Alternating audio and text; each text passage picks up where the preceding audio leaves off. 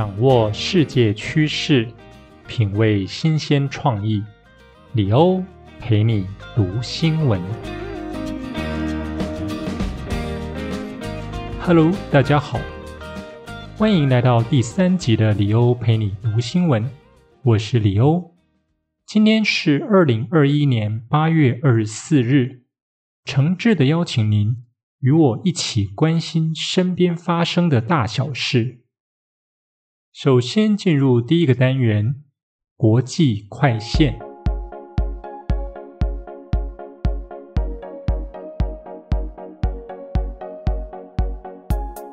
第一则新闻：以色列证实接种第三剂疫苗可以对抗 Delta。以色列卫生部公布一份最新调查报告，指出，民众在接种了第三剂辉瑞 BNT 新冠疫苗之后，六十岁以上群众不受感染与重症影响的比例显著提高。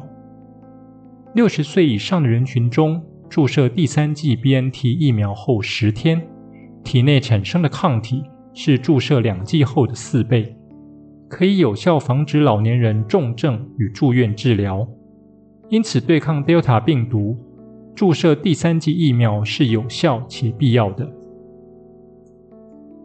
以色列先前的疫苗覆盖率傲视全球，不过以色列卫生部指出，随着时间推移，注射过两剂疫苗的老人与年轻人免疫力都下降，这就是为什么 Delta 变种病毒攻进以色列之后，染疫与重症患者双双提高的原因。目前除了以色列之外，美国、法国与加拿大。也都宣布了打第三期的加强剂计划。呃，曾经看过有一个以色列的研究数据，他是这么说的：他说，辉瑞疫苗提供的免疫力啊，会随着时间减弱，在接种完六个月之后啊，预防住院或者重症的效果会从百分之百降低到百分之八十的中后段，或者百分之九十。那么现在又说第三季的增强剂能够将免疫反应水准啊拉高到足以对抗 Delta 变异株。总之，在我们未知的领域，一切也只有专家或者药厂说了算。那么，到底还要打多少疫苗才能真的回归正常生活呢？第二则新闻：日本富士急世界最快。云霄飞车出事，一年内令四人骨折，需停止运作。日本富士急乐园内的刺激游乐设施中，其中一项号称拥有世界最快加速度的都都动爬云霄飞车，由于速度冲击太大，在一年内意外造成四人骨折。官方因此从十二日开始停止设施运行并检测。富士急乐园也在二十日对外宣布设施导致玩家受伤的消息。日媒《每日新闻》报道，位于山梨县的富士急乐园，从二零二零年十二月到今年八月的期间，因为搭乘都多动爬而导致受伤的三十到五十岁男女共有四人，受伤部位多为脖子或背部的骨折。这些人的痊愈时间花费一到三个月，因此山梨县政府根据国土交通省发生死亡事故或需三十日以上治疗的受伤事件规定，要求富士急业者需提出事故报告。呃，这个都多动爬云霄飞车，号称出发后。只要一点五六秒就能够加速度到时速一百八十公里，加速度可以说是世界第一。有听众朋友曾经搭乘过的吗？第三则新闻：日本女漫画家龙树亮精准预测新冠肺炎疫情。日本女漫画家龙树亮一九九九年发行的漫画《我所看到的未来》。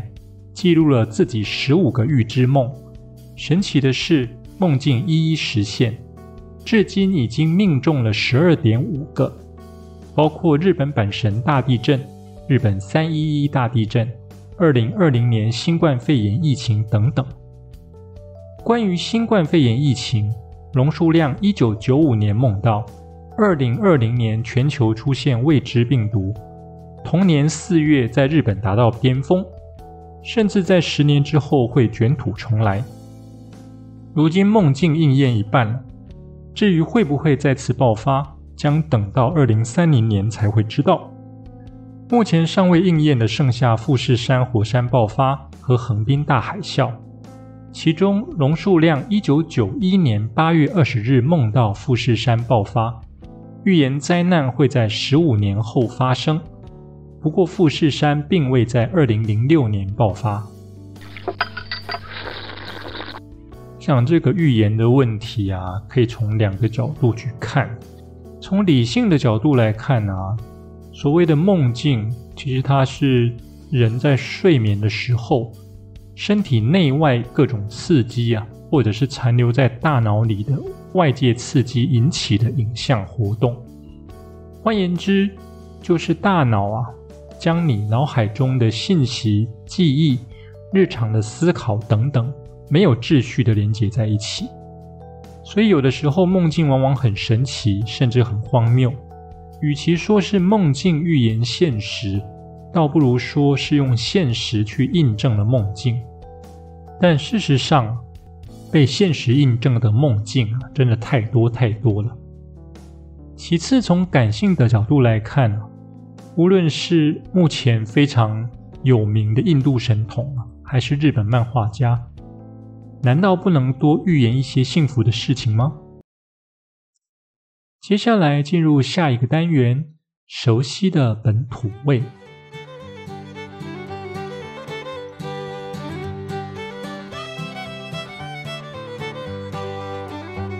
首先是第一则新闻：新中横公路有熊出没，玉管处与民众结伴同行。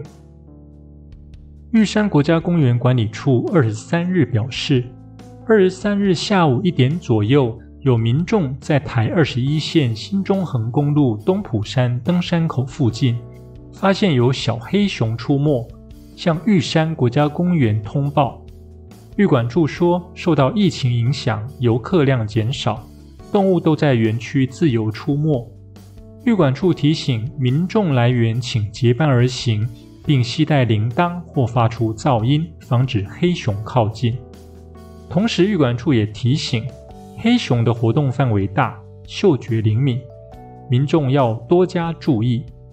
根据过往玉山国家公园园区进行的台湾黑熊无线电追踪研究结果显示，黑熊移动范围超过上百平方公里。玉山国家公园为全台湾黑熊族群分布数量最多的热点区域，且因黑熊为森林性动物，生性害羞，通常不会出现在人为干扰的环境中。但它们嗅觉灵敏，食物或垃圾无蜜蜂散发出来的味道，会吸引它们逗留及觅食。呃，如果真的在路上遇到黑熊啊，摇铃铛或者发出噪音，究竟是会防止黑熊靠近，还是会吸引黑熊的注意呢？第二则新闻：新北二十四日起开放篮球场、公园凉亭和体健设施。新北市政府宣布，自二十四日起开放篮球场、公园凉亭和体健设施。同时，海泳、浮潜等水域游憩活动也一并解禁。其中，水域游憩活动将采预约制，除不开放陌生人混团，淋浴间采单一入口管制，并降载百分之五十。一旦出现确诊案例，将停业三天，全面清消。复业前，员工需出示 PCR 采阴证明，每周也要自主快筛。至于篮球场部分，防疫规范包括十连制，全程佩戴口罩，且要做好自我防疫管理。一旦被发现或遭检举未落实防疫规定，经查证属实，将封闭该场地半个月。至于公园凉亭和体健设施，同样要佩戴口罩，勤洗手，保持社交距离。相关设施每天需清消两次。公园儿童游具则是防疫状况滚动式检讨。虽然还是觉得佩戴口罩打篮球真的很不切实际啊，至少算是往正常生活形态的方向前进。大家还是要多注意防疫，千万不要大意哦。第三则新闻是力挺国产高端疫苗。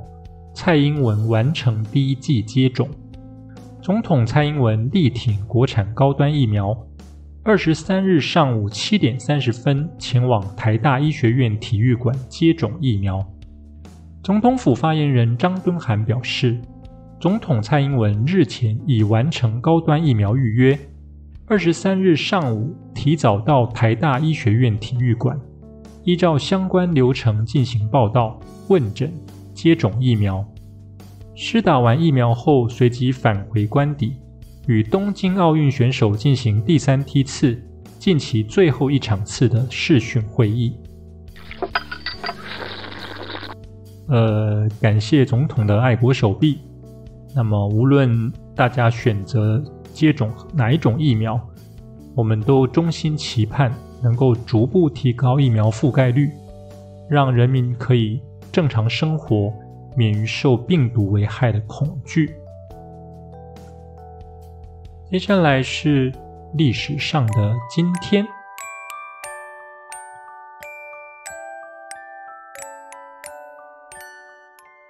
一九六九年，美国威廉波特举办一九六九年世界少棒大赛，由台湾金龙少棒队以五 A 比零大败美国西区代表队夺冠。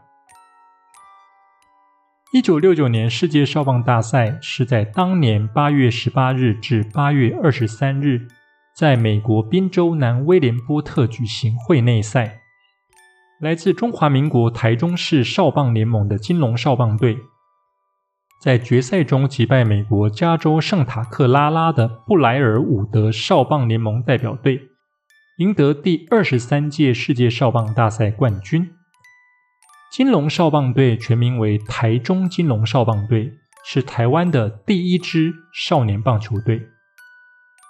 一九六九年，由全台湾选拔出来的中华少棒代表队，首度进军亚洲少年棒球赛及获得冠军。随后以台中金龙少棒队的名义，代表远东区参加在美国威廉波特举办的第二十三届世界少棒大赛。连胜三场而赢得冠军，为台湾的三级棒球时期揭开序幕。其中，为广大棒球迷所熟知的旅日投手郭元志，就是金龙少棒的一员哦。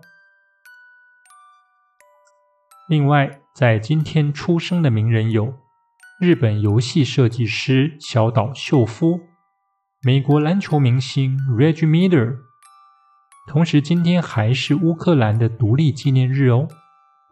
以上新闻由李欧陪你读新闻直播，我是李欧，我们下次见，拜拜。